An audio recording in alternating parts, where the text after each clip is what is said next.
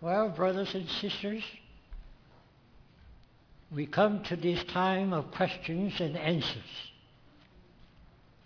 Now, for the newcomers, I would like to say a few words first. If there is any real question, God is the only one who can answer you. Man can only touch the superficial, cannot deal with the real problem. We have to look to the Lord to be the answer to all our problems. This time of question and answer is not a time for mental exercise. I think we have exercised our mind enough. This is the time for spiritual exercise. As we are looking into these questions, something that may puzzle us, something that may stand in the way of our spiritual pursuit. We want to consider together, help one another, and by the grace of God, try to have our obstacles removed so that the Lord can do the real work. So it is a time you are not here to listen. It is a time you come here to exercise. This is time that we have to sweat. We have to stretch. We have to put our heart into it. So it is a mutual thing. You are not coming to hear some giving you right or wrong answers. But you are here to exercise your spirit and try to touch the Lord. We're looking to the Lord as we are sharing together that all the obstacles will be removed, that we may really walk on the highway of holiness. I have received a few questions.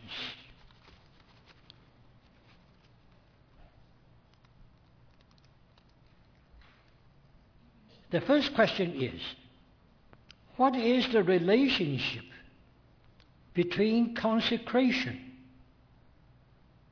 and the cross in regard to possessing our inheritance?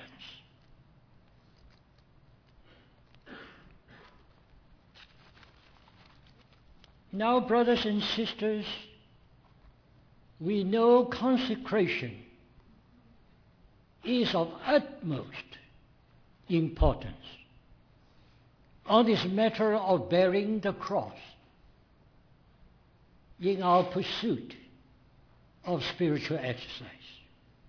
Why? Because without consecration, we are not able to bear the cross.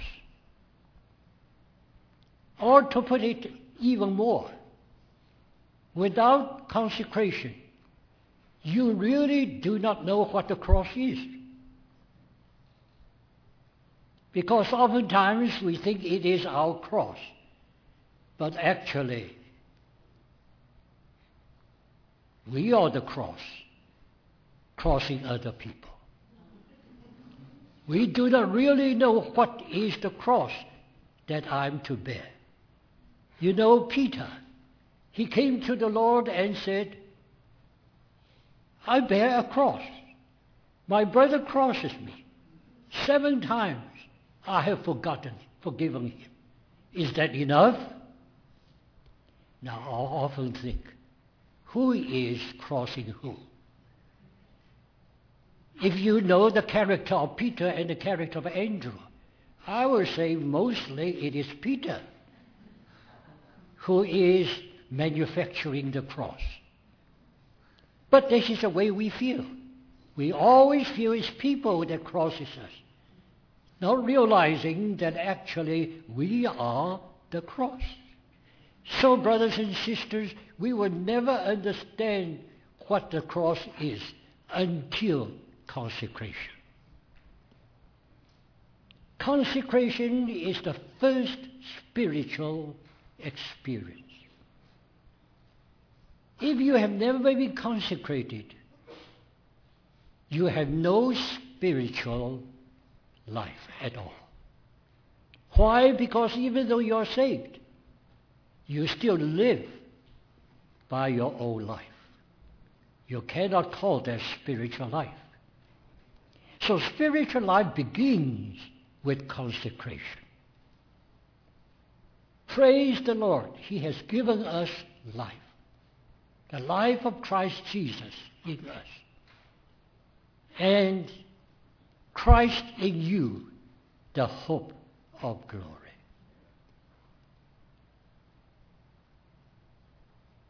But unless you're willing, you're ready to allow the life of Christ to take the ascendancy, you will not be able to experience that life in your daily life. So consecration is the first spiritual experience in our life.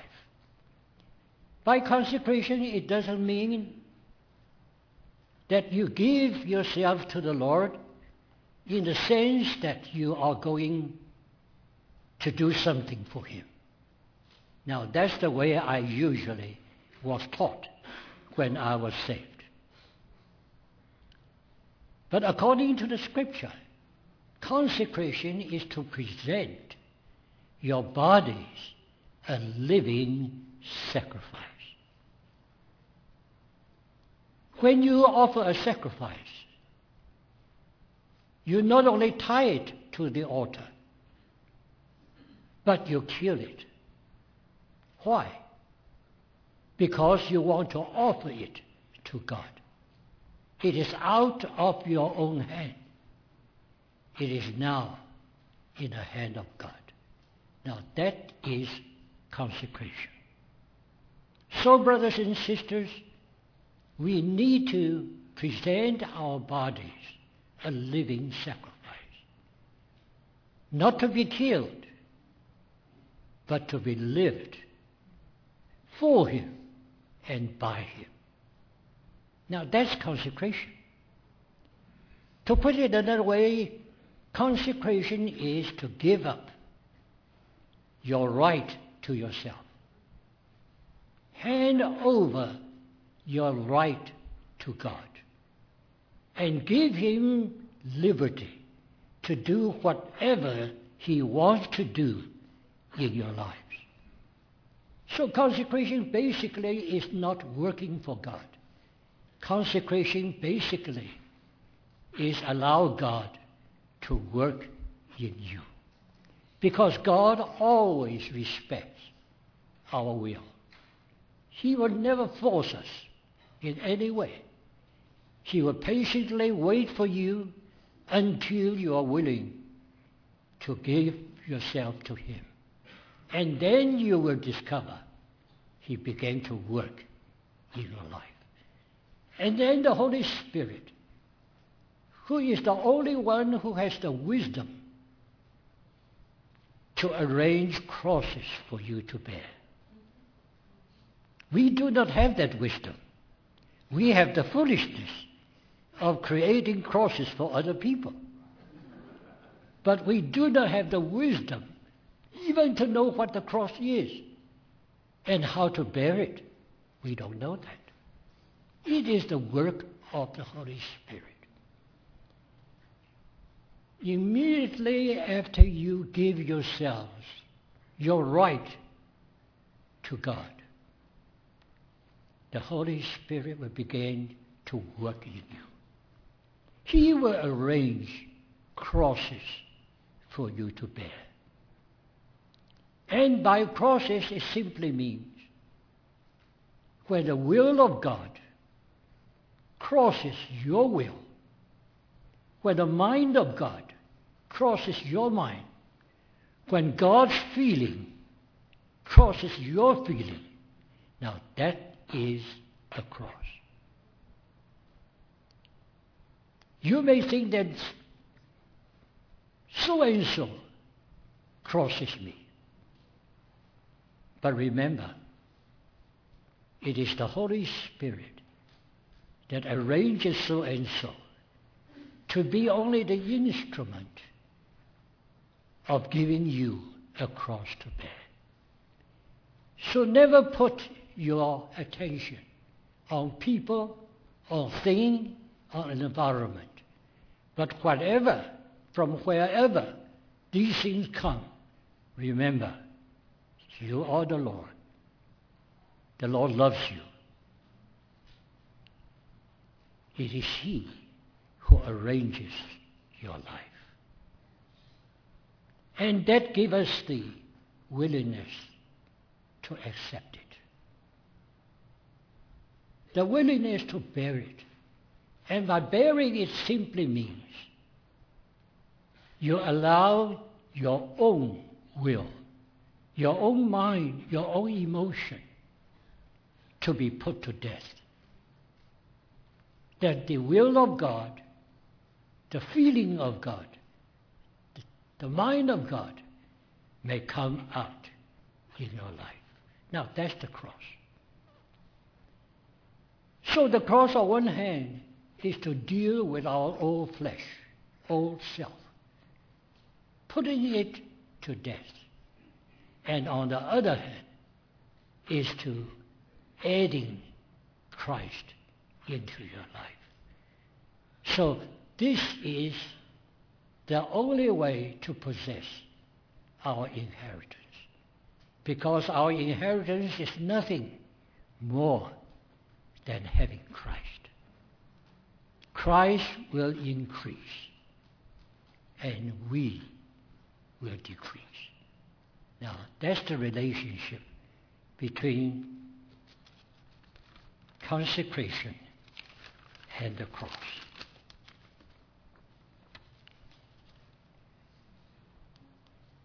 Another question here is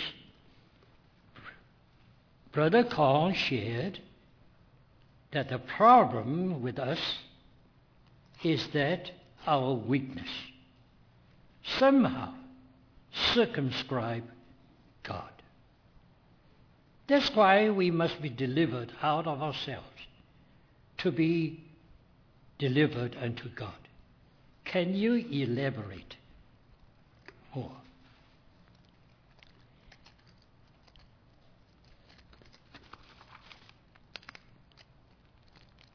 Now, did I really say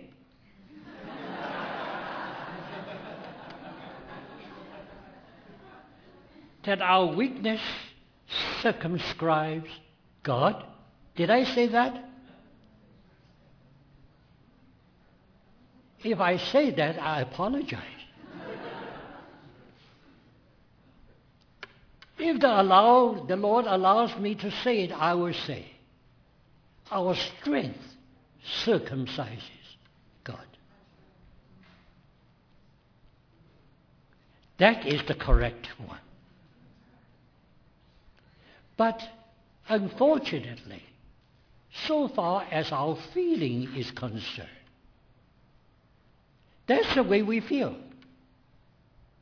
If I'm strong enough, I will be able to do the will of God. But unfortunately, I'm too weak. So I cannot do it. Now, is that your feeling? But remember, your feeling deceives you. Your feeling actually covers what you really are. You may feel it that way. But why do you feel it that way? Because you consider yourself stronger than that. You can do it. But to your surprise, you cannot do it. Now, isn't that your strength circumscribes God? So, in the wisdom of God, what God is doing is to weaken you. He will weaken you to the extent that you bow down your head and confess, I am weak. Now, brothers and sisters, have you been brought to that point yet? The Lord will test you to the uttermost. The children of Israel, when God said, Give them the law. Oh, they said, We'll do it. You don't need to talk too much. We have heard enough. We will do it. God said, All right, I will test you. And God tested them in the wilderness. And what was the result? In Deuteronomy, we are told that God brought them into the wilderness for one purpose to prove them. God knows all along, but we do not know. So God used wilderness to prove us, to test us, until we realize in me, that is in my flesh, there is no good.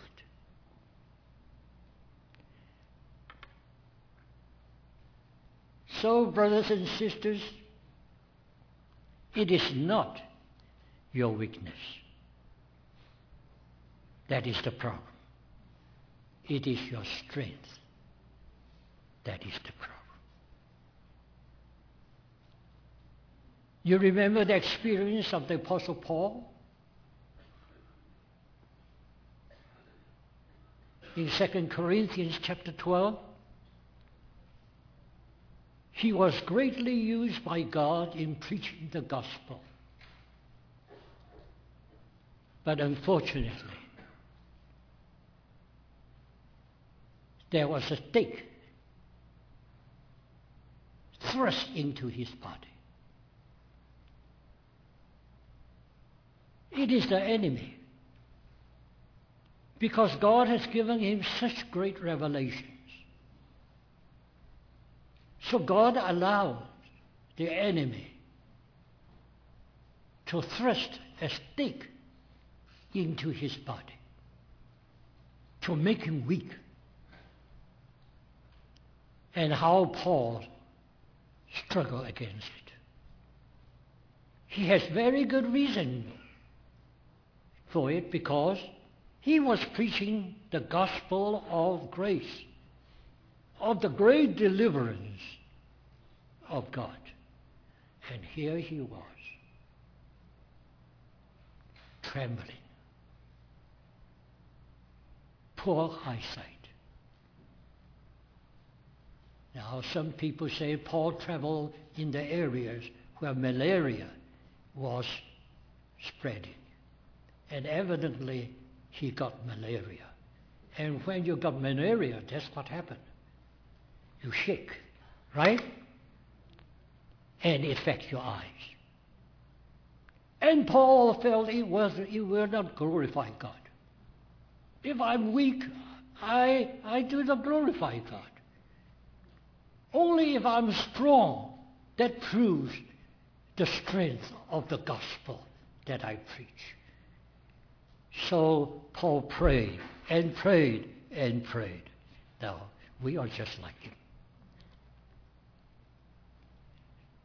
Make me strong for your sake.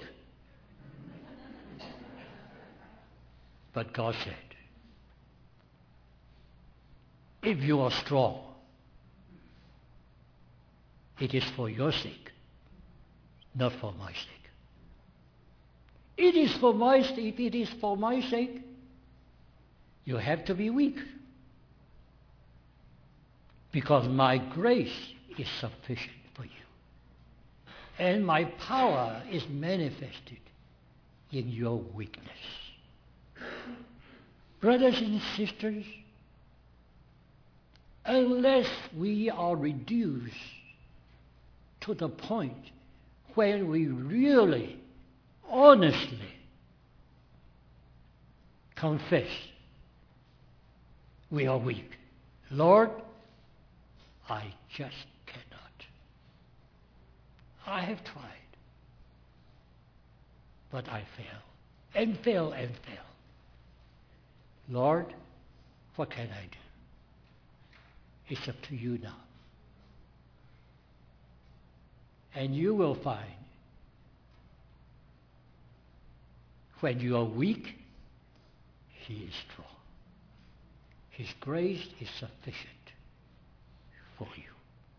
So, brothers and sisters, let's recognize our problem. I think this is one of the hardest problems to anybody to realize. But once you recognize that problem, you give God opportunity to show forth his strength. So, you know, spiritual law is opposite to earthly law. It is not what we think. Because God's thought is higher than our thoughts. And His way is higher than our way. Okay? And then the third question.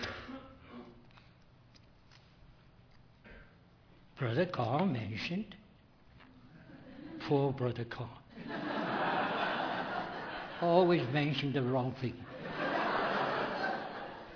Brother Carl mentioned that after the earnest payment was made by Christ to secure our spiritual inheritance,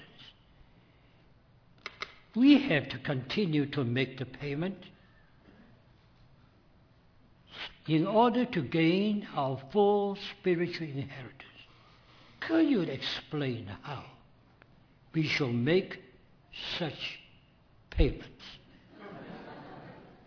well, I would say we never be able to make such payments. He paid it all. You know, when we believe in the Lord Jesus, the Holy Spirit comes and dwells in our spirit.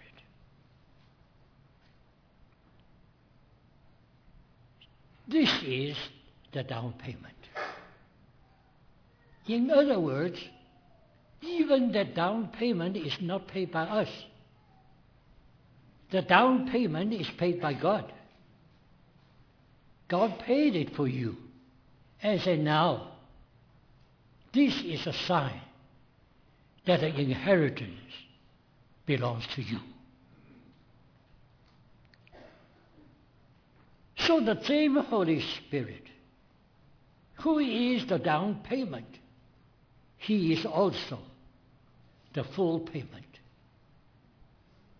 Every payment that can be made is made by the Holy Spirit. But it looks as if you're paying it. Why? Because He wants you to cooperate. He wants you to yield to Him. Now, if you do not yield to Him, he has no way to pay it for you.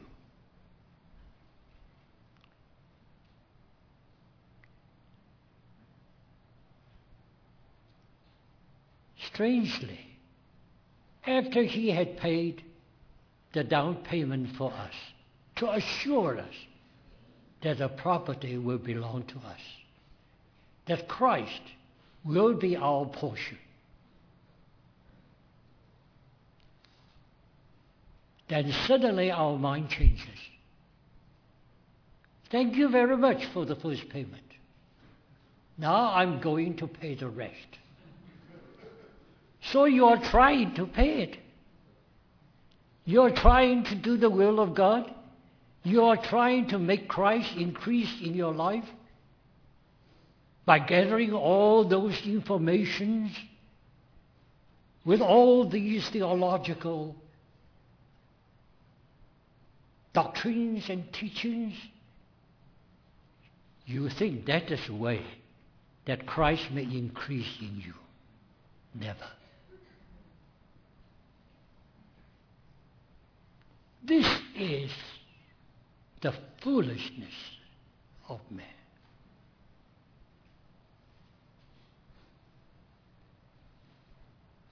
We do not know how can Christ be increasing us. We think we can do it. Make him increase. Try it and see whether you are able to. It is the Holy Spirit Himself continually paying all the rest of the payment for the inheritance. He is the only one who can glorify Christ. He is the only one who is able to make Christ increase in our lives. And with the increase of Christ in our lives, we enter more into our spiritual inheritance. And God has more in us for his inheritance. So remember, brothers and sisters, from the start to the end, it is the Holy Spirit, not us.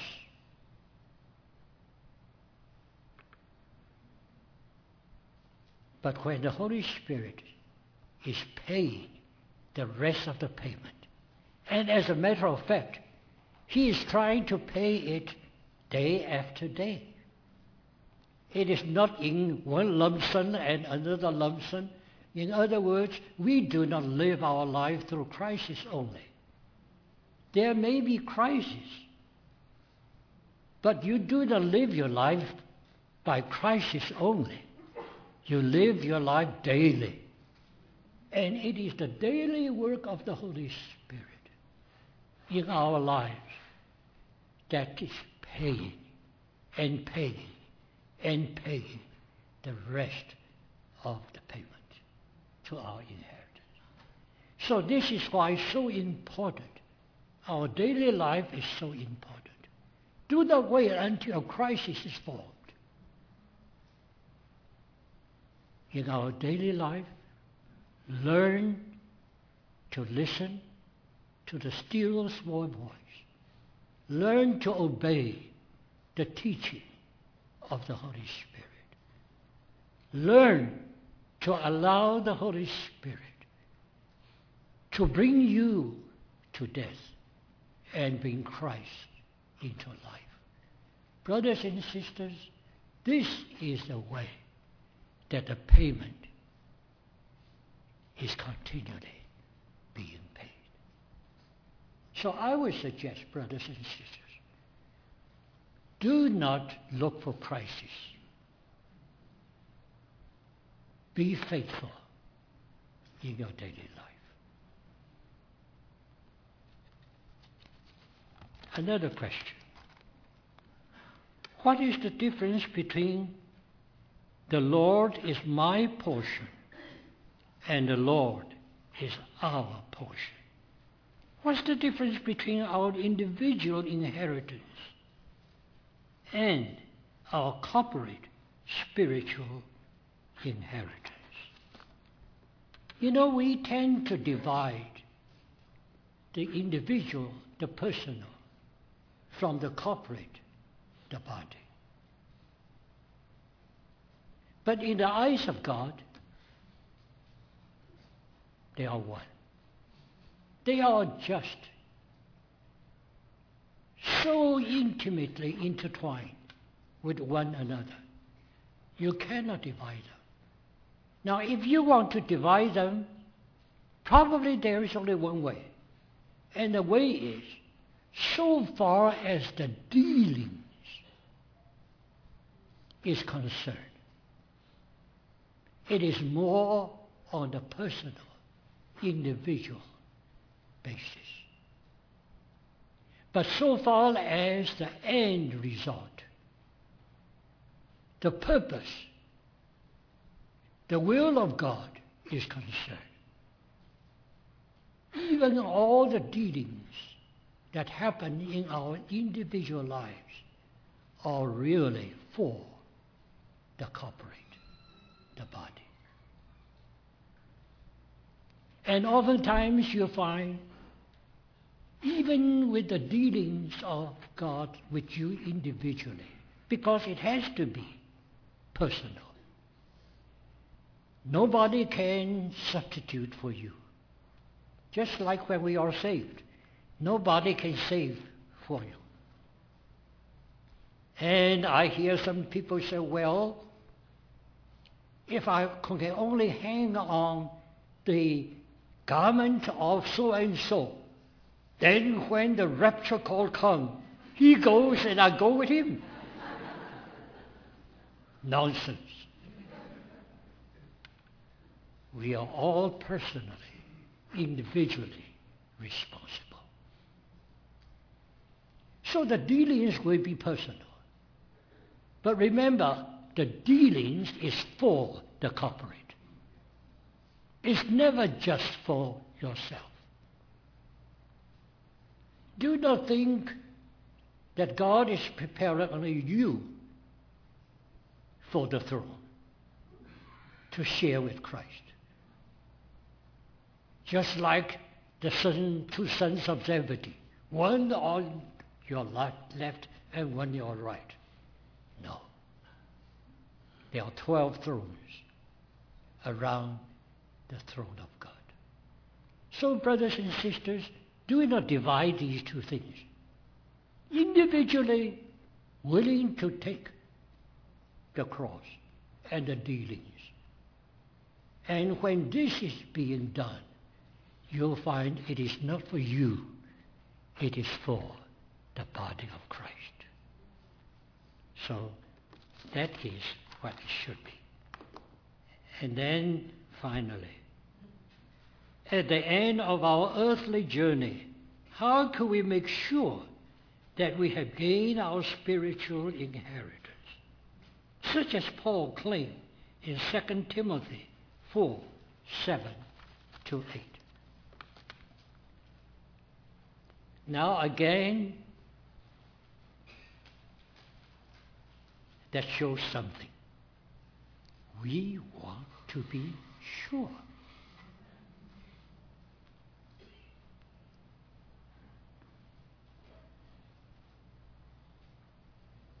Do you want the Lord to be sure? Or do you want you to be sure?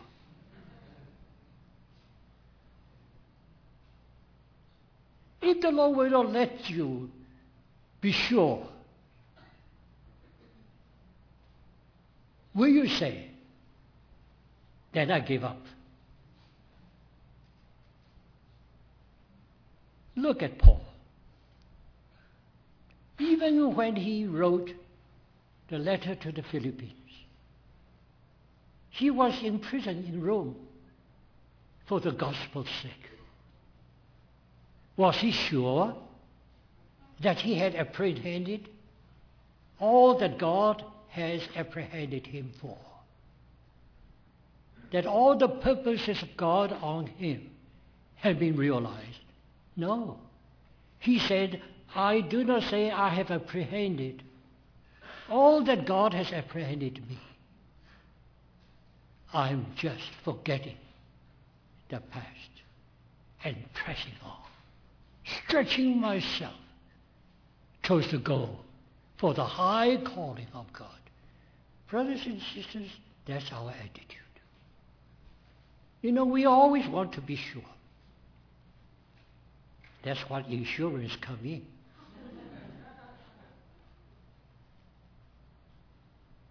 But insurers in these days are not very trustworthy. Now, who is our insurance? We do have insurance. Who is our insurance? I know whom I have believed. And I'm fully confident that He is well able to keep that which I have committed to Him for that day. That's our insurance. It pleased God that not until Paul was on the verge of martyrdom that in 2 Timothy God gave him that assurance. So whether God give you the assurance or not, it really doesn't matter. What matters is, do you believe that God is your assurance?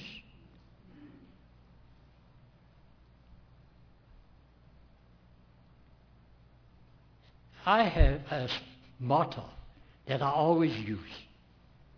Ever ready, never ready. That is our attitude. We should be ever ready. Because we don't know when the Lord will return. Now, it's possible.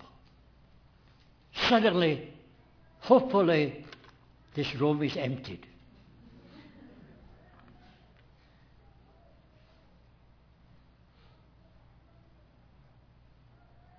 What the Lord reminds us is watch and pray. You know, when you're sure, you don't watch anymore. You don't pray anymore. You think you have arrived.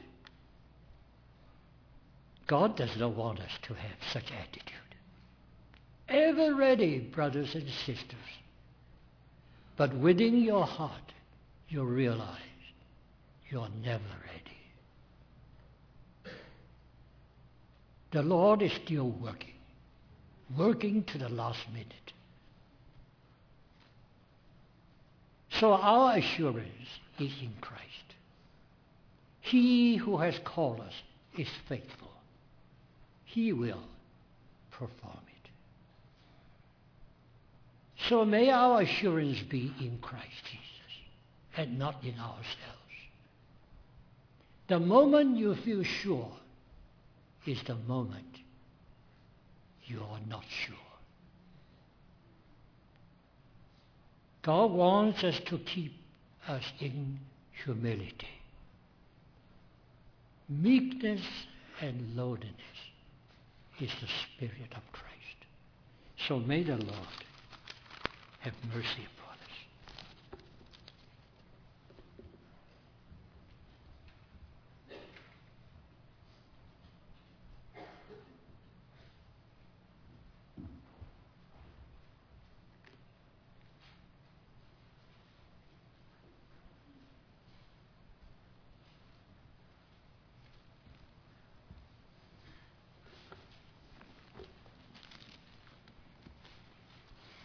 I also have three questions.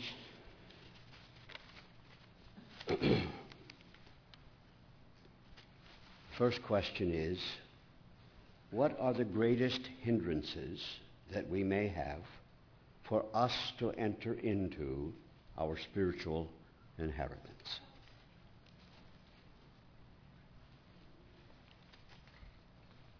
You know, in this portion of the scriptures called the Hebrews, letter to the Hebrews, I think we discover many of the obstacles that stand in the way. So there's no way that we can take the time this morning to go back over the 12 things that we mentioned last night. And if you carefully read Hebrews, you'll find many more of these issues. Because he has to address the matter that they were in a position, in a place where they needed for the Lord to warn them. They were in a very dangerous place because they were refusing God's precious inheritance given to them freely, and they were returning to something that was not God's best for them. And so I'm just going to mention three things that I think can be major hindrances to our inheriting our inheritance. Now, can I just underline a couple of things before I share these three things? One is, brothers and sisters, the inheritance that we have in the Lord Jesus Christ is an eternal inheritance. So our spiritual inheritance is eternal. It's been abundantly provided by our God. And you know from your experience with Him, He only gives the best. And whatever He gives, it's totally appropriate to, our, to ourselves. And so when we consider that when God said, Let us make man in our own image according to our likeness, that God had already had this design in his own heart as to what he wanted man to be and why he wanted man to be that way. Because his design was that we, as those who've been created by him, would live a life of total dependence on him. Now, this is so difficult for us to accept. Because you know, even here in the United States, if you have been listening, you probably have heard someone say, God helps those who help themselves. I've been searching for the chapter and verse. I haven't found it yet. What I've discovered is that God says, that's not what I'm after. I designed you, I created you, and I have redeemed you so you will live a life of total dependence on me. As we have heard again and again, God has in himself our inheritance. And he gives it to us in the person of his Son, and the Holy Spirit comes and leads us into the experiencing of that inheritance. And as our dear brother just mentioned to us, this is something for us every day. It's not something to be looked at just at the end of your life. This to me is very unfortunate that somehow we have begun to think that uh, something, we're going to inherit something at the end. But I don't believe this is what God has for us. The moment we believe in our Lord Jesus Christ, we become heirs at that very second. God cannot give us any more than He's already given us. He's put all the fullness of himself in his Son and given his Son to us as a free gift and has sent the Holy Spirit here to help us discover these, this inheritance that is ours. So, what are the major or the greatest hindrances to us entering in to our inheritance every day?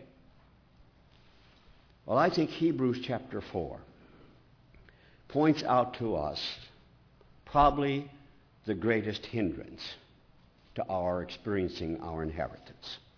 And we won't read the verses because I trust that you have read them, the end of chapter 3, the last part of chapter 3, and on into chapter 4. And it says that God was angry with his covenant people.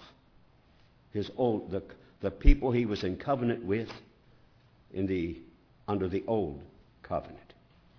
Now, why does God condescend to make covenant with us as human beings?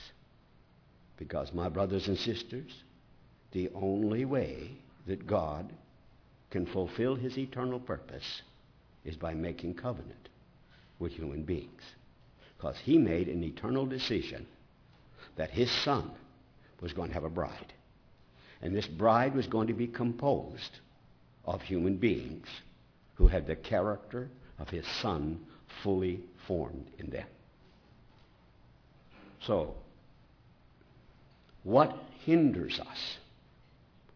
Well, the writer there in that chapter 3 and 4 speaks about hardening our hearts. Now, you know how the writer of Hebrews begins this letter. He begins by telling us that God has been faithful to speak through the prophets in many portions and in many ways. But in these last days, he has spoken to us in a very, very special way, in a very unique way. He's spoken to us in his Son. Everything God has to say to us, he has said it to us clearly, completely. Nothing is left out. It's in the person of his Son. So in chapter 2 of Hebrews, the writer encourages us to pay much closer attention to what we have heard. But now he uses the example of God's covenant people in the past who, rather than carefully listening, they hardened their heart. And the result was unbelief. Now, you remember in chapter 11 that the Word of God tells us without faith, it is impossible. Impossible. And so, what one thing God expects from us is for us to believe what He has said to us in His Son. Now, if our hearts are hard for whatever reason, and there are many reasons that can cause hard hearts.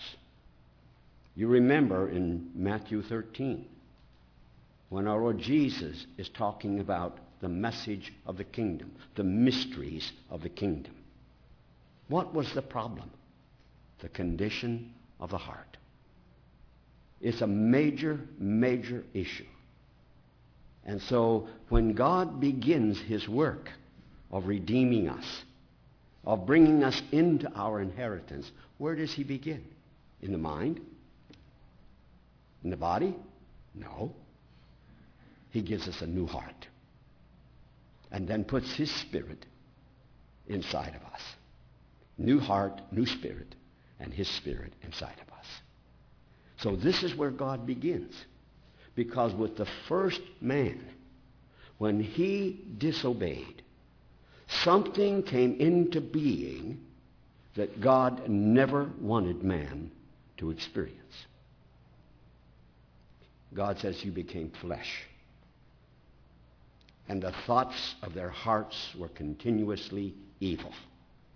And God had to bring judgment upon them.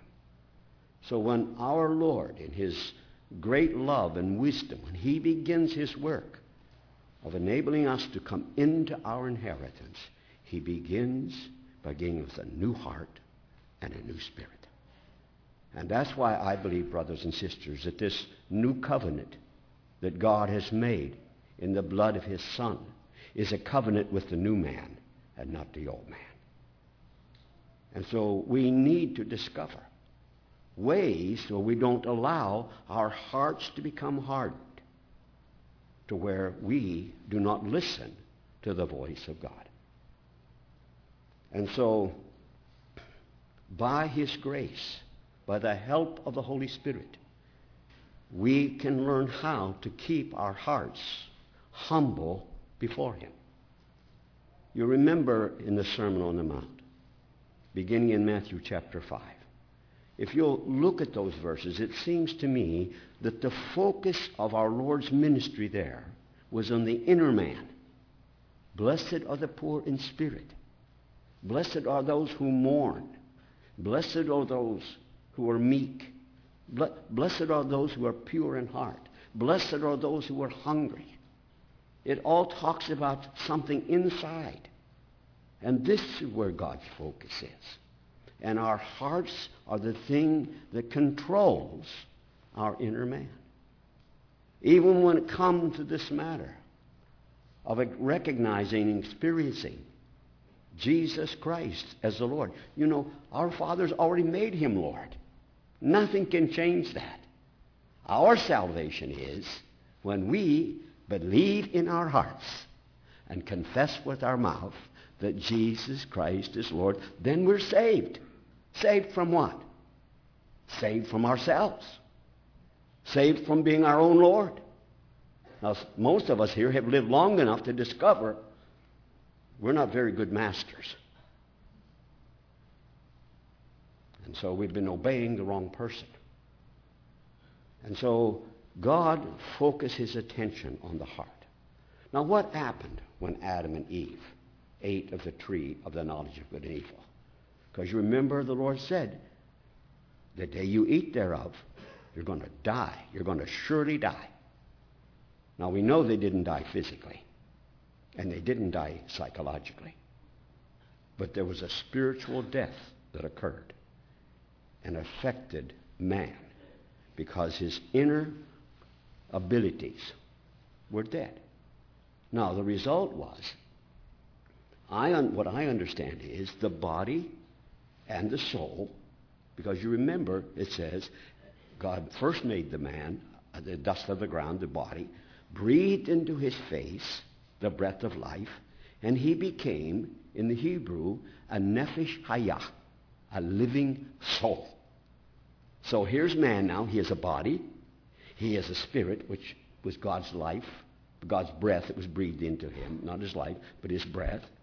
And out of this, man became a soul. But when he disobeyed, the body and the soul joined into a conspiracy against the spirit. And man has become flesh. Now, God found a way by creating, by entering into a new covenant to do something in the inner man to overcome the results of Adam's disobedience.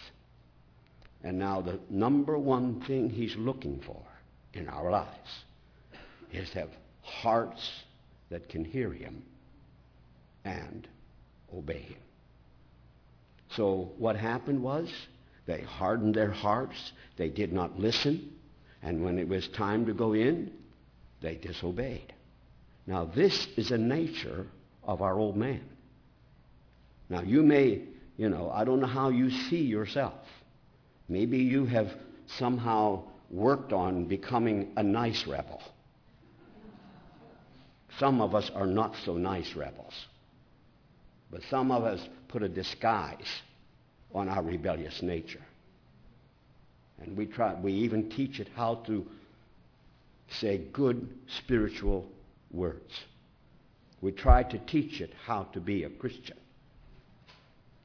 We make it go to meetings, etc., etc. Now, why? Why? What's happened in us? Because you know, in this situation, living in our old man, in our flesh, we cannot enter into our inheritance. Now, how, does, how did it happen? Why is it that we are rebels? Did we go to school? Did someone teach us? What happened? You have to forgive me for making mention to my son Benjamin, okay?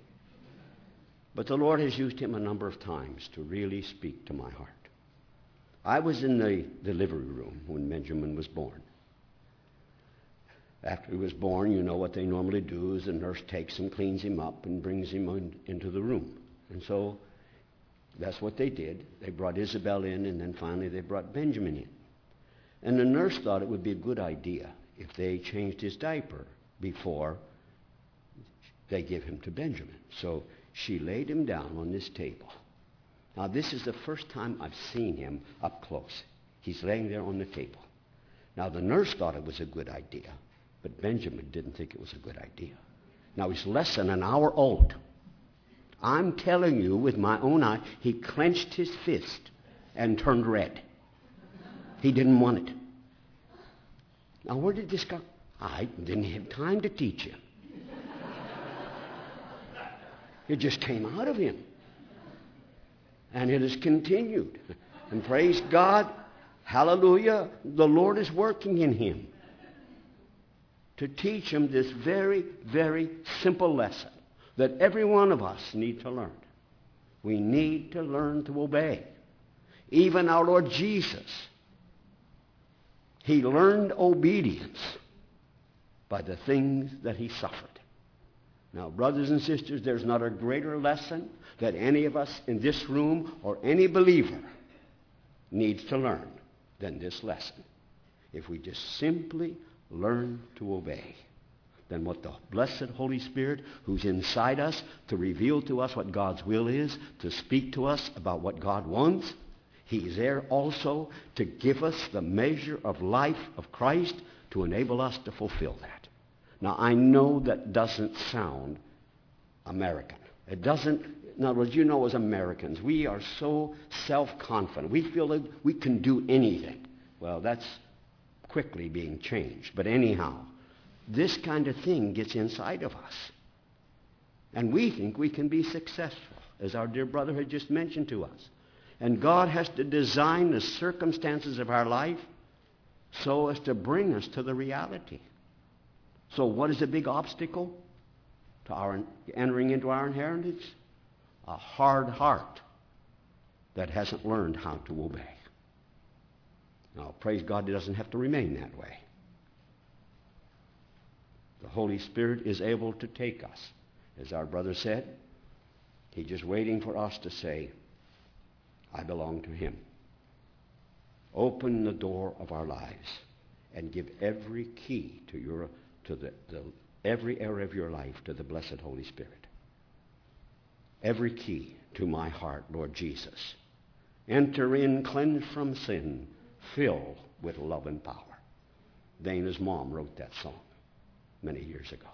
But it has a message that every one of us. And so we need to say to the blessed Holy Spirit, make yourself at home in my life. You're free to go into any area, ch- change anything. I'm willing to cooperate with you. But I need your help. So, first thing. Second thing, and it's really connected to this, because our Lord Jesus learned obedience by the things that he suffered. So in Hebrews chapter 12, our brother Dana mentioned it the other evening the absolute necessity of discipline. Now, we don't like this word. If you would look, you can ask somebody sitting behind you that when we mention the word discipline, the hair goes up on the back of your neck. Because as rebels, we don't like discipline. We want to do what we want to do. But without discipline, my brothers and sisters, what the writer says, you're not really a, a, a, legitimate child of God. You're, you can say with your words, but in practice, in reality, if there's not discipline in your life, this proves that you are God's child and He's bringing you into sonship. And without it, it's impossible. Sorry, brother and sister, I have to mention Benjamin again. This kid has so much energy. And you can imagine at my age trying to keep up with him. It's impossible. But here's what I want to ask you. Knowing that Benjamin is such a strong willed boy and he has more energy than 10 children should have, do you want me to just to forget about discipline and just let him live his life the way he wants to? Anybody want him to come live with you? Huh? Do you see, my brothers and sisters? It's not optional. If you want to enter your inheritance, you have to accept the fact that discipline is a necessary part. So if you are an undisciplined person, then it means that that in itself becomes a hindrance, a blockage, a barrier to our entering in. Now let's get, try to get something clear. There's a big difference between punishment and discipline. Listen carefully, please. All the punishment that you and I ever deserved for our rebellious acts. Praise God, our, our, heaven, our Lord Jesus took that punishment on himself on the cross. We never have to bear the punishment for our sins, whether past, present, or future. Now, are there consequences? Yes, there are consequences, but not the punishment. Brothers and sisters, we can look out into eternity with the absolute assurance on the basis of the covenant that God has made with us that our eternity is one that's going to be in fellowship with God. So let's be clear. The punishment that we deserved, he took it. But in the same way that he was disciplined, we need to be disciplined. So consider another aspect of what the writer says about this matter of considering Jesus, the apostle and high priest of our confession. Or in chapter 12, looking unto Jesus, the author and finisher of our faith. Now, how much, let me, let me just ask you, and I'm only trying to awaken something. I'm not trying to condemn you. But how much time do we spend considering and looking off to? If you're like most of us living in this time in history, you, you probably, if you had a recording of your, what you said all day long, you would hear yourself saying, I don't have time. I don't have time. I don't have time. And so we talk ourselves into believing something that is not true. Like I said to the brothers and sisters in, in New York, the last time I checked, there's still 24 hours in a day. Now, I know some of us don't feel like there are, but there are still 24 hours. So, what do we need to do? We need to find the grace to discipline ourselves. You are the one that's responsible. Now, not that the Holy Spirit won't come and enable you, but in the same way, when they were, when the children of Israel were going over into the promised land, when did the water part? When they were still on the bank? No, when the priests put their foot in the water. And then God acted. Well, this needs to be done.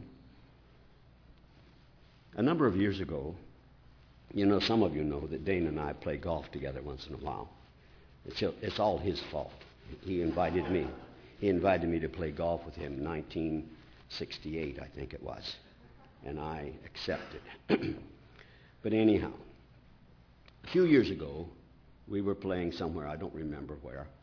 And he said, Ernie, I feel like I need to take a lesson from the pro.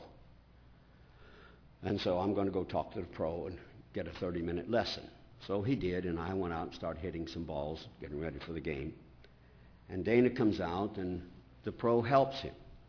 He helps him in 15 minutes. Says something about our brother. But anyhow, I won't talk about that. But he said, You see, see that guy over there? He's my friend. He needs some help too. So he said, Go over there. so the pro comes over and introduces himself and said, Now let me, let me see you hit some balls. And so I did. I hit some balls, and he said, Okay, Ernie, this is what you need to change. And he's, I, he helped me change it, and it greatly improved. Then he said to me, Ernie, do you know long, how long it takes to change a bad habit into a good one? He said, 21 days. 21 times of doing it over. This is what they discovered in playing golf. Now, we want our discipline just to be for a little while. But we need to look at this thing long range. It's not that he's not able to do it. That's not the problem.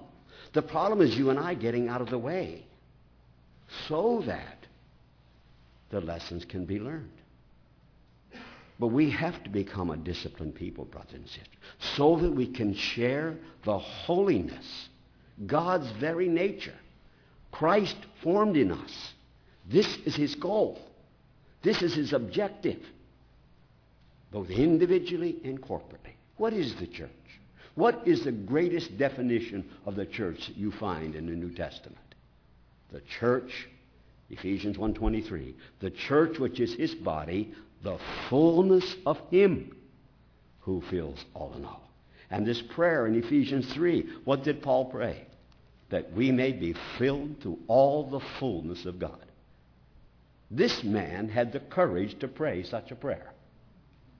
Oh, brothers and sisters, do you think that this can happen without discipline in our lives? Now, I, I, am saying this to a group of brothers and sisters that many of you, your, your schedules are impossible. So, what are you going to do? You're probably not going to change the system that you're a part of. But my thought is you say to the Lord, Lord, I want to spend this time considering my Lord Jesus, looking off to Him, contemplating Him, meditating about Him.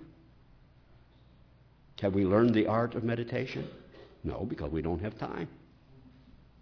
It's one of these spiritual disciplines that has, has eluded us. I look in the libraries for a good book on meditation. I don't find any. And so it just tells me this is something that is greatly needed among us. So let's suppose you have a schedule. You work five and a half days a week, maybe even six days a week. You have to travel long distance to get to work. You get there, you have a long, busy, harassing day, and then you have to drive back home. So you don't feel like you have time in the morning, you don't have time in the night, and so when do you have time to consider Him? Well, sometimes, I used to say, the only meditation some brothers and sisters on Long Island do is when they're driving on the longest parking lot in the world, the LIE. That's when they do their meditating. But brothers and sisters, that won't, that won't cut it. That won't do it. So maybe you ought to consider that taking part of your vacation and setting it aside and say, Lord, this is for you. I want, in your mercy, make up for all the times.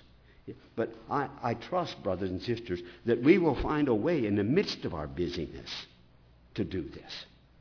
There's a very simple principle our Lord Jesus gives us. Seek first the kingdom. Seek first times to meditate, consider, contemplate your Lord, and somehow he will take care of the rest. But this is a step of faith but it's a discipline. Please know, my little bit of experience is this, brothers and sisters. Take that first step, and you'll find the Holy Spirit meeting you there, being faithful to you, enabling you to find time and to meet with the Lord in this way so that it produces wonderful results. You mean, this, this weekend, when the Lord has given us an opportunity to fellowship about this great inheritance. I have to say to you, it's been a wonderful experience for me to begin to try to search the scriptures and find out it's been such a reward. I trust it has been for all of us that somehow the Lord has opened our eyes to see something of the riches that are ours in this great inheritance simply because when we believe in his Son, he enters into covenant with us.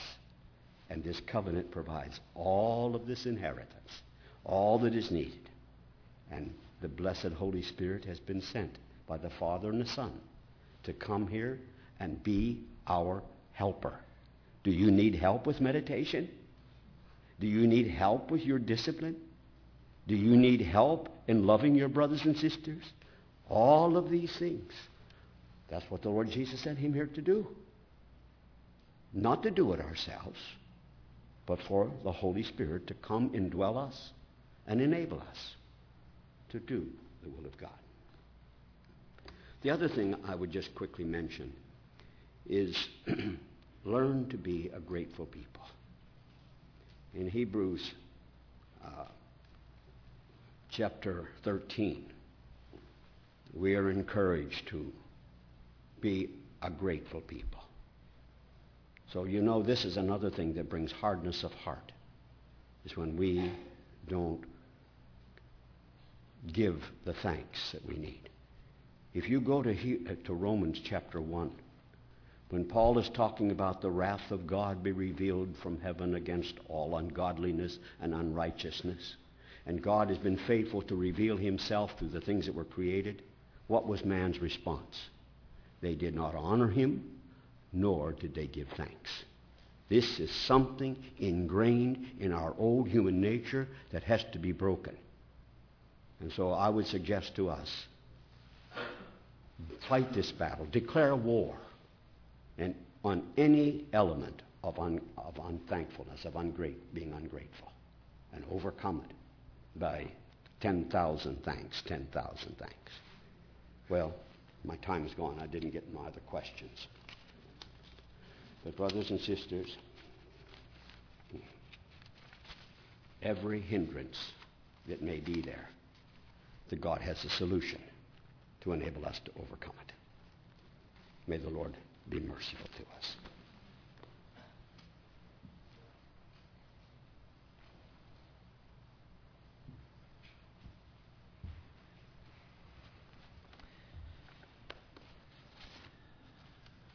Well, there are 24 hours in the day, but the Lord has left me with a New York minute.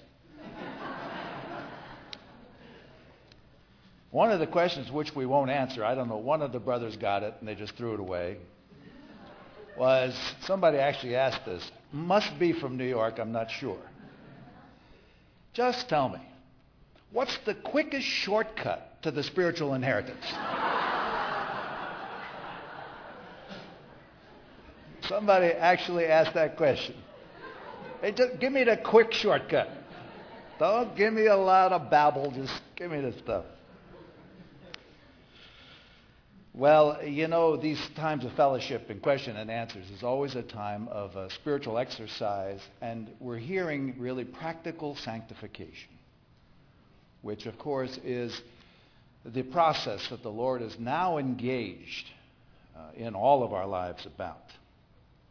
But somebody asked the question. One doesn't know if it's a, for themselves or because they are thinking of some others they're concerned about.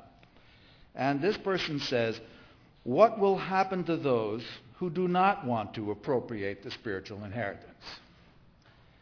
Today, when the Lord comes back, and in eternity, what will happen to those who do not want to appropriate their spiritual inheritance.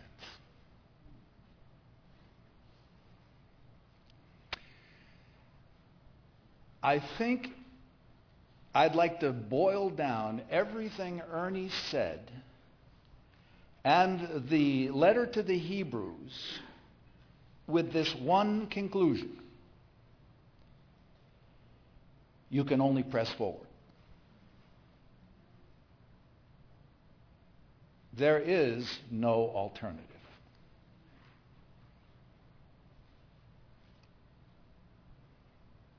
Sometimes we Christians think, well, I heard that there was a pastor one day who had a pretty worldly congregation and he hadn't gotten their favor, and so he decided to preach on that scripture from Hebrews How shall we escape if we neglect so great salvation? And he went and told them five ways they could escape.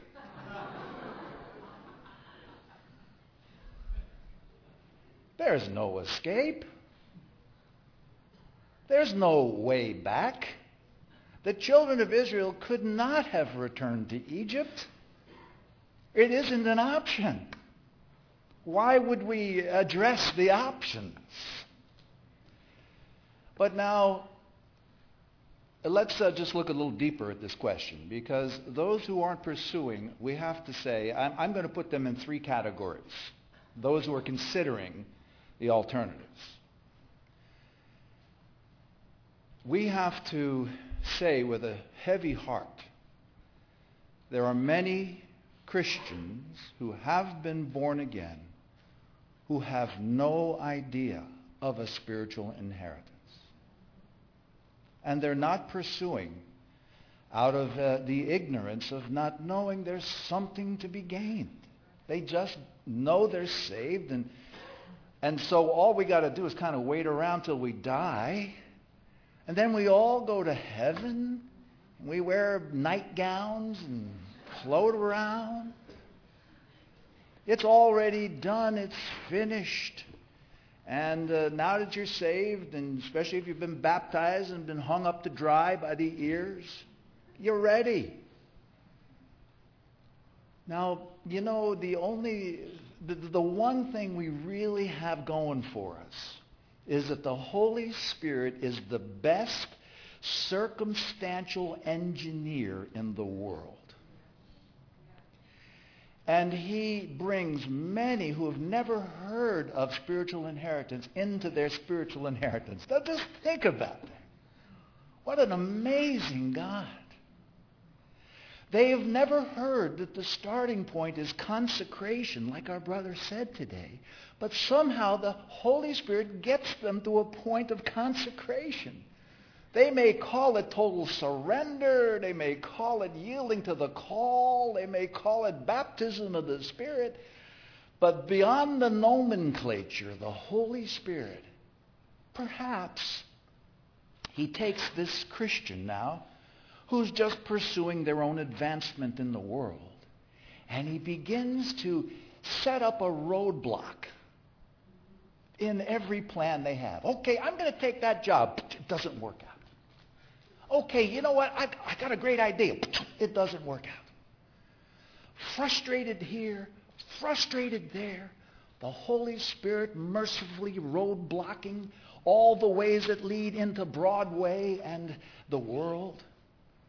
And even though this person's trying to just live their own life and getting tweets from Egypt and getting blogs from Babylon, the Holy Spirit hedges them in until they say, I can't understand it. What is wrong? God, what are you doing?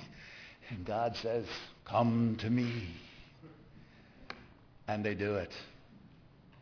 And the consecration begins. The great car wash which is somewhere in Second Chronicles. Maybe the Lord has to allow people to pursue and to gain some things and hold some trophies and realize they're made out of dust. Wow, I gained the position. You know, they call me important at my job. And for this, I've only had to exchange my soul. And then you hold that thing as Solomon did and said, vanity of vanities. What is this world offering me? Because you see, oh, wonderful God. The moment we get saved, we become new creatures. And the Holy Spirit has been sent to us to teach us the things that matter. And one way or another, in his great engineering of our lives, he brings many saints to spiritual inheritance who had no idea there was one to be gained. And for this, I bless my God. This is our only hope for the many born again saints in denominations and churches that almost dwell in darkness. And yet there's a remnant of those there, pressing on. They know not why. Oh, blessed saints, that we have a clue why. And yet somehow in the circumstances around them, the Lord reveals himself. Because in the new creation, he is the air that they breathe, and he is the food that they eat. And he reveals that to them somehow. And they look beyond the bread to the bread of life, and etc., etc. So the first, and the majority of those Christians not pursuing, they don't even know there's something to be pursued. May the Lord help them. Oh, Share the hors d'oeuvres of the kingdom with brothers and sisters where you work. Those who are, are saints but don't know where to go from here. Just give them a little bit of Christ. Make them hungry. The Spirit will open the way for them. There's a second group, and they're Christians, and they started on the way, and our brother's spoken much about it. And, uh, these Christians in Hebrews, and they're, they're just like you and I, who've gotten somewhere down the road, and now they've been entangled entangled by uh, encumbrances, heavinesses, and besetting sin. And we know that this will cause a halt in our spiritual pursuit. And the Holy Spirit, again, is faithful to us. He will convict us. You know, we get so entangled in our own involvement, our life, our lifestyle, And the Holy Spirit will give us opportunities. Go away to this meeting. You say, oh, I, I can't, I'm too busy. Or the, the saints will be gathering in your fellowship for prayer. You say, oh, oh I can't, I'm on vacation. And, uh, but every time that your entanglements prevent you from pursuing the kingdom, there's a Holy Spirit inside that says, no good, no good, no good, no, no, no. And somewhere along the line, those no's add up. And you start to say, what am I doing so entangled with so much that when the Lord says, follow me, I say, first let me do this. First let me do that. Can I follow you and take a wagon with a big uh, TV on the back? Because uh, I don't want to miss my show. Of course I want to go to prayer meeting, but there's um, American Idol on that night. I mean, really, that's where a lot of Christians come from. Shame. Eh, you see, uh, uh, well, so uh, how, how does the Holy Spirit untangle us? Well, we have to leave that to His amazing way, and sometimes He does it uh, just the only way He can finally get you to see that you're absolutely bound up and not pursuing is He gives you a rope.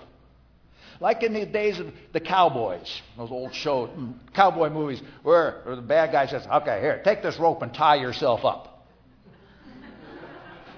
And the jerk ties himself up with a knot he can't get out of. Isn't that the story of Jacob? God just gave him the rope because God couldn't argue with Jake. He just gave him the rope and let him tangle himself up. And after 20 years of entanglements, engaged with his father-in-law and four wives, and the kids and everything, he, God just gave him the rope and remained silent by his side, blessing him every way he could. And there he is out in the darkness, shivering. He's got a million sheep, but he's afraid of his father-in-law. He's out there, oh boy, this is great. Oh yeah. And finally one day God says, take off the rope and head to the house of God. There was no greater gospel ever spoken to a man. And sometimes God has to let us tangle ourselves up. But, uh, you know, he, he's working even through these disciplined things in our lives for our freedom and liberty to pursue him. Oh, you, you know, I, I know I'm speaking to the choir because most of us here are failures who had to discover only the Lord could deliver us and carry us on. When most Christians get saved, it's just as our brothers have said. You know, we, we get saved and we really love the Lord. We want to serve Him. And so we get the Bible. And so we just start doing everything the Bible tells us to do. that has its own entanglements, you see, because sooner or later we start to fail and come to the end of ourselves. But isn't that the process?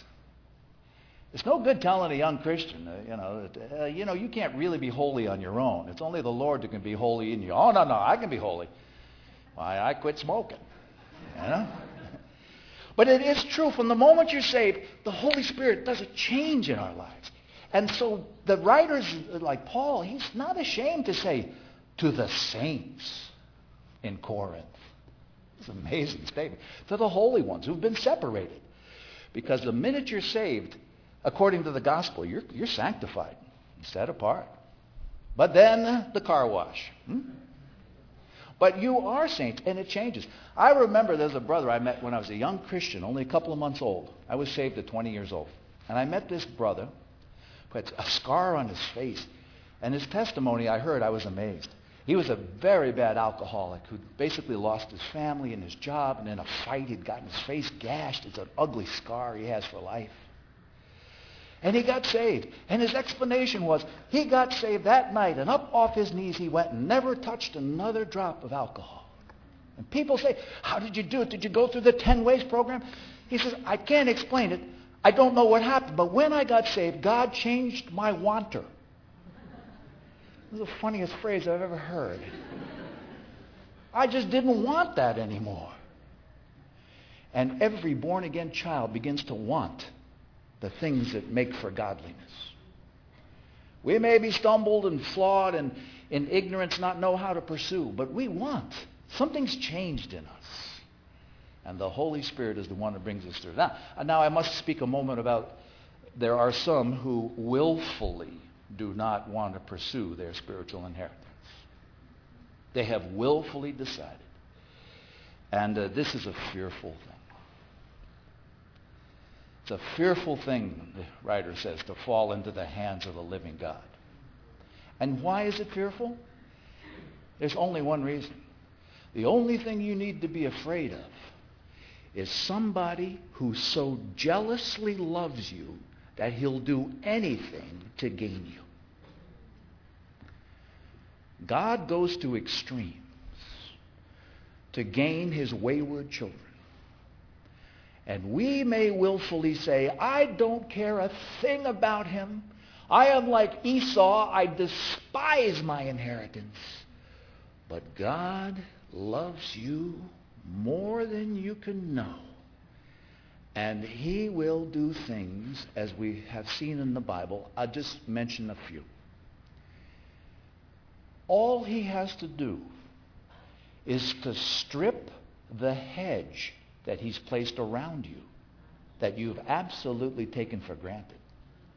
And suddenly you are assailed with difficulties, attacks, and things you never knew existed. All this time, he's had a hedge about you as his dear child. It says in Romans chapter 1, you know, for those who refuse to acknowledge God, what did God do to, because he was an angry lover? Did he beat him up? It just says he let go.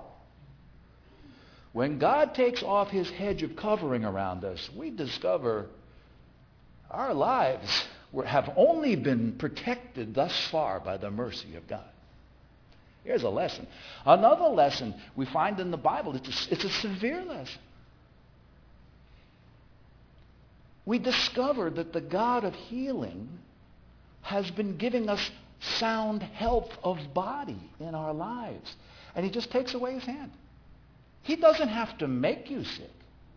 You are in the process now as a, if you're a person more than one day old, you're actually in the process of corrupting unto death. And be, only because God is our healing do you stay healthy. Don't think it's your special food diet of ginger ale and oatmeal. Please be healthy, eat healthy, exercise healthy. But I'm telling you, it's the God who is our healing that's keeping you in health. If he withdrew his hand for a moment, what did Paul say about that man who was sinning in 1 Corinthians? Now, I've decided to give this man's body up to the Lord's dealing in order to save his spirit. Wow. Uh, I've never heard that in a prayer meeting. We don't seem to have that kind of ferocity in our love to see the saints perfected. But our God, all he has to do is go this, like this, boop, touch one thing in your physical body, and you're down for the count. The Lord wants to gain us. And so I say, for those who willfully say, well, I don't want to follow the Lord, it'll be silence. But he will be undoing with all of his love. Now, this question asks today, when the Lord comes back, all I can say about it is those who have not pursued, who've been careless, who've been uncaring, who are saved but carnal. When the Lord comes back, we don't have time for details. All I can say is there will be unbearable regret and a deep sense of shame that we have trifled and not taken advantage of an opportunity to serve with the King of Kings in a responsible position. There is a remorse that will fall upon people that the Bible calls such things as gnashing of teeth because we missed the opportunity through foolishness. It's a serious matter. It really is. Not to be taken lightly. Well, then what about eternity? In eternity, all who have been born again will come into inheritance. But depending upon your faithfulness and your usefulness during this lifetime, you will not only find ruling and reigning in special fellowship during the kingdom age, but even in eternity, You in this lifetime are being prepared for something in eternity. And you can miss God's best. That wonderful preacher A.B. Simpson wrote, the, wrote that famous little song. I, I like to sing it with the young people. And it has to do, he was speaking on Joshua entering the promised land. And he had that little uh, song that he sang. God has his best things for the few who dare to stand the test. He has his other things for those who will not have his best. Our God loves all his children, but he has the best things for you. All the best things. And there'll be some regret if we come so short of that, that we're part of the other things. It's wonderful to be his child. We'll be in the kingdom. He'll have transformed us. His mercy has greater latitude than any of us could understand. But you want his best, don't you? So the answer to this question is there's no alternative. Press on. Press on. Uh, only time for one more question. It's a good one, and it has to do with this process of sanctification. But thankfully, my brothers have spoken about it this morning. In Acts 20:32 and 26:18, those two uh, references we've already been using, we see that our inheritance is conditional by our experiential sanctification. In Hebrews 12:14, you might want to turn there. Uh, we are exhorted to pursue the sanctification without which no one will see the Lord. Since we need to growingly and progressively see the Lord, would you define what you understand as to what this means? Well, uh, it's, a, it's a very good question. And this is, he's asking about seeing the Lord. You know the, the wonderful uh, kingdom reality that blessed are the pure in heart, for they shall see God. I, I don't want us to get tripped up on seeing because I, not everybody here is a mystic. Seeing the Lord is more comprehensive than somehow, you know, you're praying and through some kind of a fog up in the lights, you see a face. No. There is a seeing with the eye of eyes of our heart that we see the Lord. Well, we know when the Lord's there. We, we learn this. Uh, uh, in the Word of God, we see the Lord. And as we obey in this process of sanctification, trust and obey, trust and obey, and the more we trust and obey, the more we see Him, the more we know Him. Right? So there's things at the beginning of our Christian life that we knew by faith, but now we know with a kind of a certainty borne out by an obedience that's come to a further knowledge what Paul calls the full knowledge, experiential knowledge. And so this matter of seeing is more than just sort of mystical experiences. This matter of seeing brings the Christian to the place where they're not tossed up and down by every wind of doctrine and everything come, that comes along. Why? What is it that's brought the body of Christ to that kind of maturity? It's because they know the Lord. They know the Lord enough to know if something is extraneous or something is not the Lord. How we need that today in the body of Christ. But this process of sanctification, this wonderful process we've been talking about, is exactly that process that brings us into a clearer seeing of the Lord, a clearer seeing of the Lord. You're on the way. The Lord will clarify. It's a wonderful experience of sanctification where we're joined together cooperatively with the Lord. Now, our brothers have been emphasizing the, the, the, part about the Lord doing it all, the down payment, the full payment. It's interesting that the Lord says to you at the end, Good job, well done. You say, What? But there is a cooperation. Somebody wrote a book, I don't know who, I can't think, but I think it's something like a we take, he undertakes. What is it? Is that A.B. Simpson? Ah, I was suspicious all along. Because it, it seems like we have to take that first step by faith, as our brother said, and then he undertakes. Right? So that whole story of the promised land is kind of like our picture. Okay, how, where do we start first? All right, here you go. Brother, step down into the Jordan at the high tide. That's all. Now, it isn't that the priests took the ark and crossed the Jordan, Jordan walking on the water. No, but they had to put their foot there, and then the Lord undertook. And they walked down on the bottom and waited for everybody to go through. They kept checking their watch. Oh, man, I wish these guys would go faster. Look at that big water there.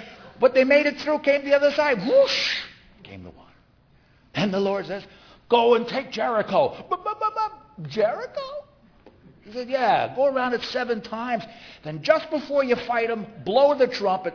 So they blew the trumpet. They shouted, Jesus! And the walls came down. The whole thing crumbled. And they just went in and took it. I mean, it's a piece of cake because all of the guards and soldiers were up on the walls.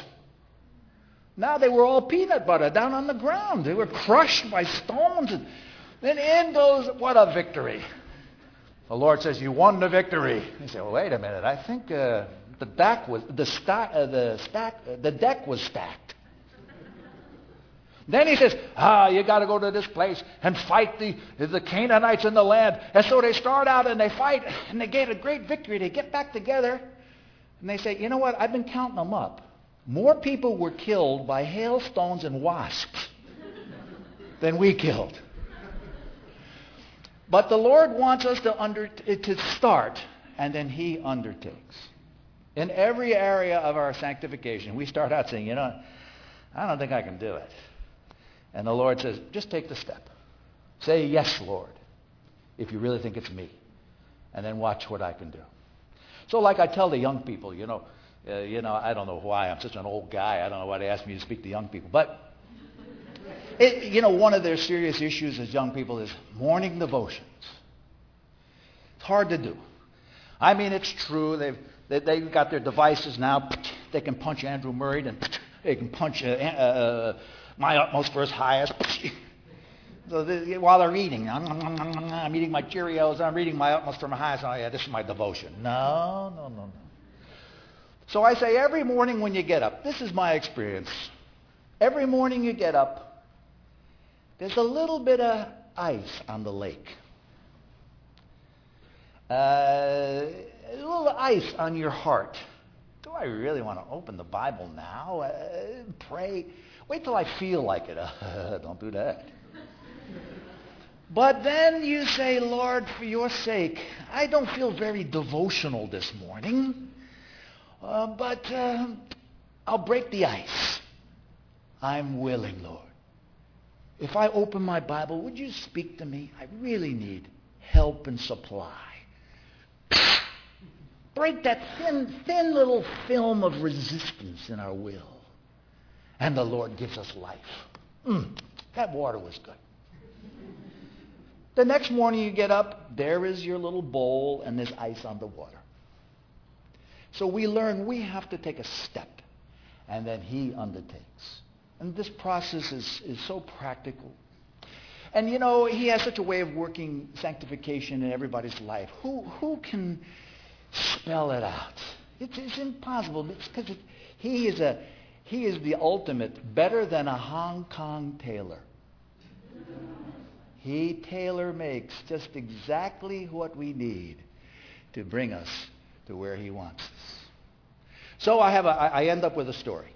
Okay. Now, uh, there, there's, a, there's a conference in December. There's not. I'm making it up. Okay. A conference in December, and five uh, brothers and sisters are asked uh, to, to work with the teenagers, and each one has a message every day. Okay, five people are given this assignment. Okay, come December, you got to come, you got to have a message for the young people every day. Okay, we got five different people. We got the, we got the guy who uh, knows everything. And we got the guy who, uh, the, the sister who's very fearful. We got another person who's very complicated. We got another person who's a doer. And we got the last one who's a procrastinator. Now, don't you know the Lord has his way with each one of those people? Now, the no guy, he already knows what he wants to say. But he goes and reads everything he can find from Austin Sparks and Watchman Nee on that line. Just to uh, find some uh, chapter and verse to what he wants to say to the people because he knows immediately.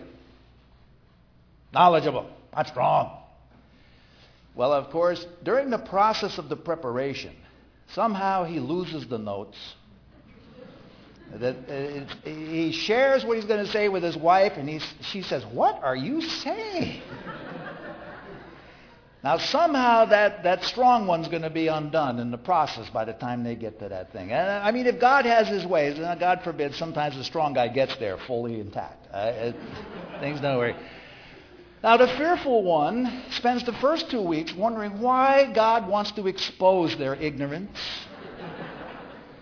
They've kept it secret for so long. Now it's going to be exposed. Everybody's going to see they don't have it. They never hear from God. They never have, have no idea where to start. I'm done. I'm finished.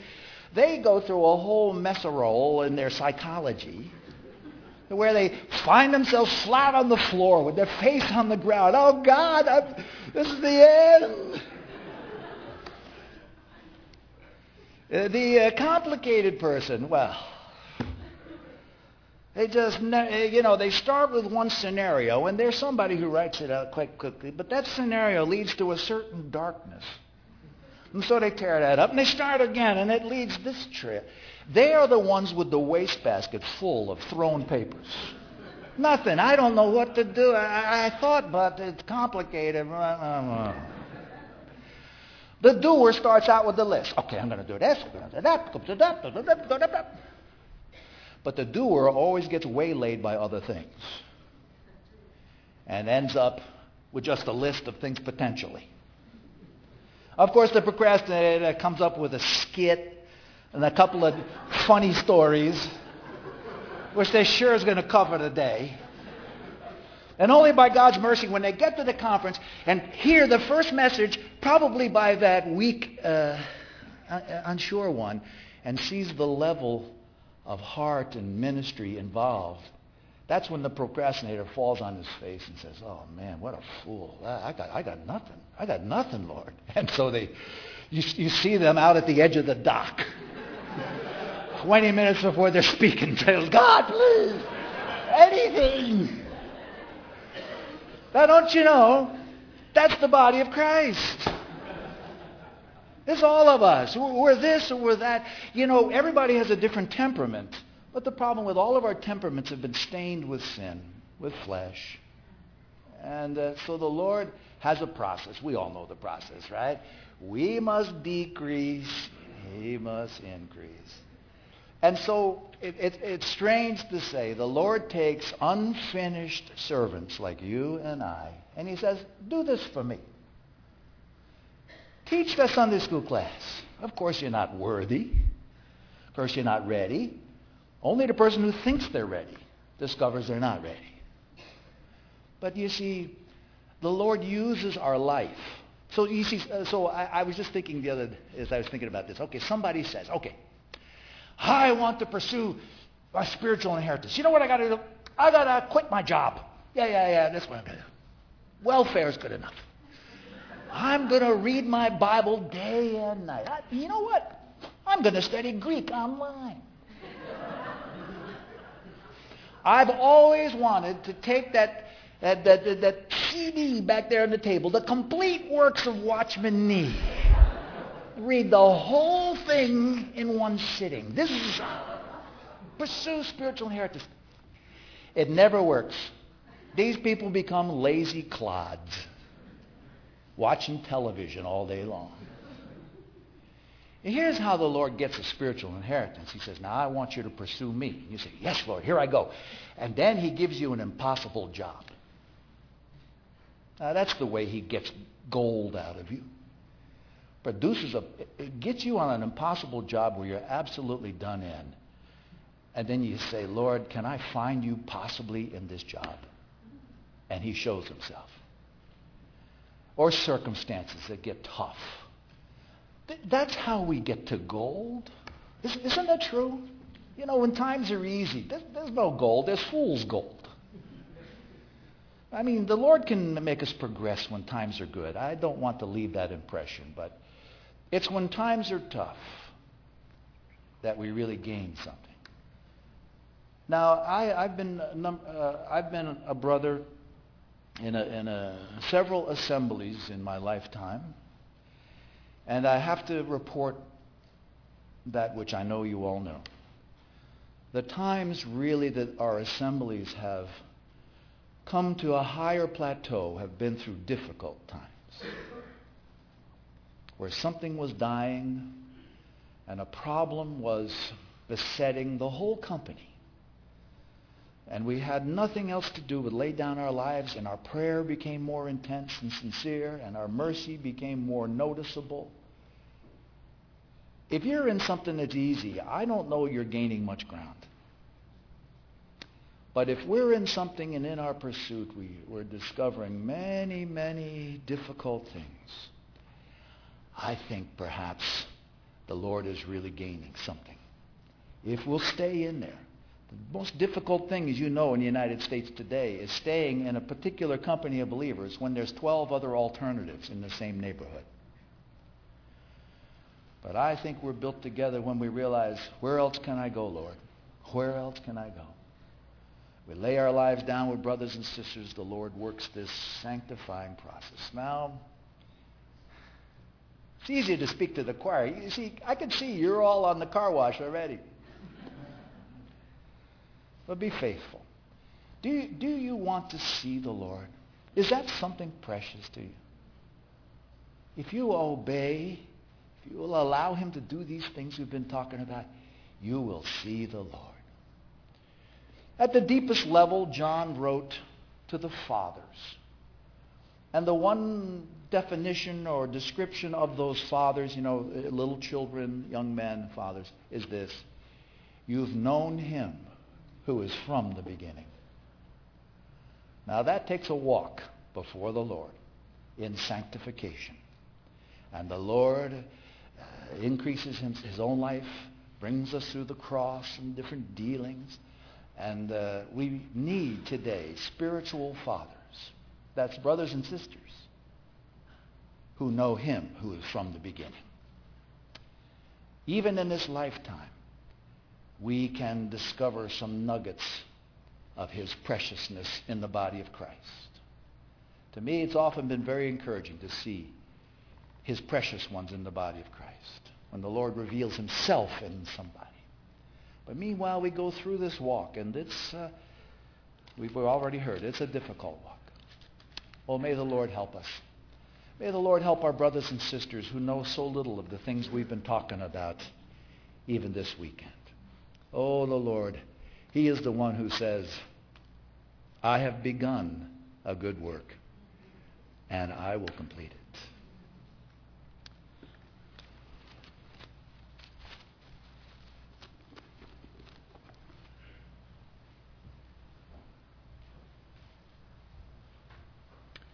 Our, our time is up, but uh, I think we'd like to ask our brother Hosea if he would close our time in prayer uh, on behalf of all of us. Appreciate it.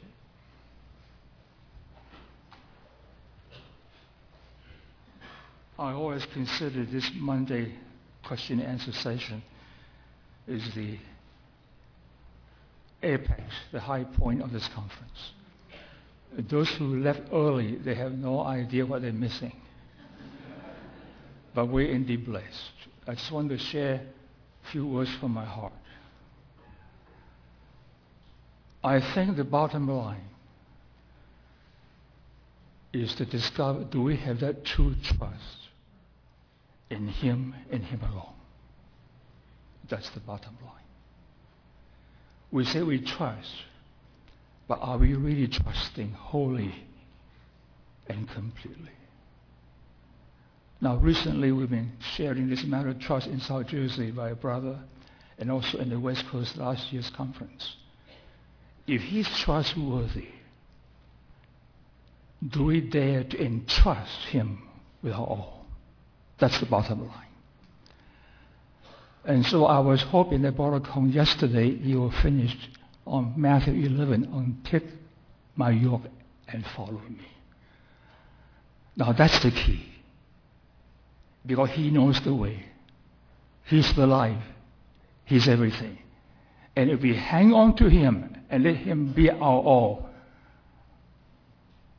we have the sure end in view. Because He is responsible if we yoke with Him. Now that is the key. Now we trust Him. We all say we trust Him. How much do we really trust Him? How much are we there to entrust our all to Him? That is the challenge. And if the Lord can get hold of our whole trust, really entrusting Him, Kaung said, we have the assurance He will take us all the way to the end. That's the key to the whole thing. Faith. Without faith, we cannot please Him. And trust and obey is the key. So may the Lord help us. Now, this week's sharing may be above our heads, but it's real. And the Lord meant business. As we trust Him, He will make what we heard this week more real to us, more experimental to us. First, we had to hear, we had to see, we had to believe, we had to entrust Him to work it out. Then He will do it all. So may the Lord help us. And now the other thing that we want need you to pray. This is the 20, 23rd year of Harvest Sealer Conference. If the Lord has been gracious to us and used this conference in some measure that is pleasing to Him, it's at least opened our horizon to see the greatness of Christ. That's what we need. We make Christ too small. And this comfort, if it serves any purpose, is to bring us to a, a, a greater horizon of seeing the true greatness of Christ. And we hope that will be the direction if we have another year. It will be something greater, something more, because He's inexhaustible. And we are privileged to be together to discover the unsearchable riches of Christ. And He is truly our inheritance. But need our searching to discover, to trust Him, to discover and to experience it and to enjoy it. Now do pray with us for next year's direction. I tell you, every year is a fearful, we are fearful and trembling for the Lord. Find a theme we think is of the Lord appropriate for this time. It's been a struggle because Brother Kaung, quite a few years ago, he told me, he said, now, it's your responsibility to seek the Lord for for this conference. It's your responsibility. And so now I want you to share that responsibility with all us in South Jersey. We cannot bear alone. We need you to stand together with us. So thank you for coming. And your coming here is a great encouragement to us. To see those hungry for the Lord, I tell you, it's very up, heart uplifting. Oh my, to see those who have a heart for the Lord is beautiful. And, and the God's inheritance is beautiful. Our hearts toward Him, that's what He longs for. It's a heart-to-heart relationship. Let's pray. Father, we thank you for this conference, for speaking to our hearts. And we just pray that our trust will be real. We entrust you, dare to entrust you with all our future. will cast out with you, knowing you that what you have promised, you will surely fulfill it. And to God be all the glory. As we depart, we depart rejoicing because we, we have met you in a new way. May your presence be our satisfaction and keep drawing us to the fullness of Christ. Lord, we want fullness. We want fullness for your people as well. In Christ's precious name we pray. Amen. To thank Brother Kaung for his many years. At his age, 95, he still wants to be faithful to the end. It's a precious example for all of us. And only came all the way from Brazil and then, uh, and just to see how our hearts together I tell you, it's beautiful to behold. Only God can do such a thing. And to him be all the glory.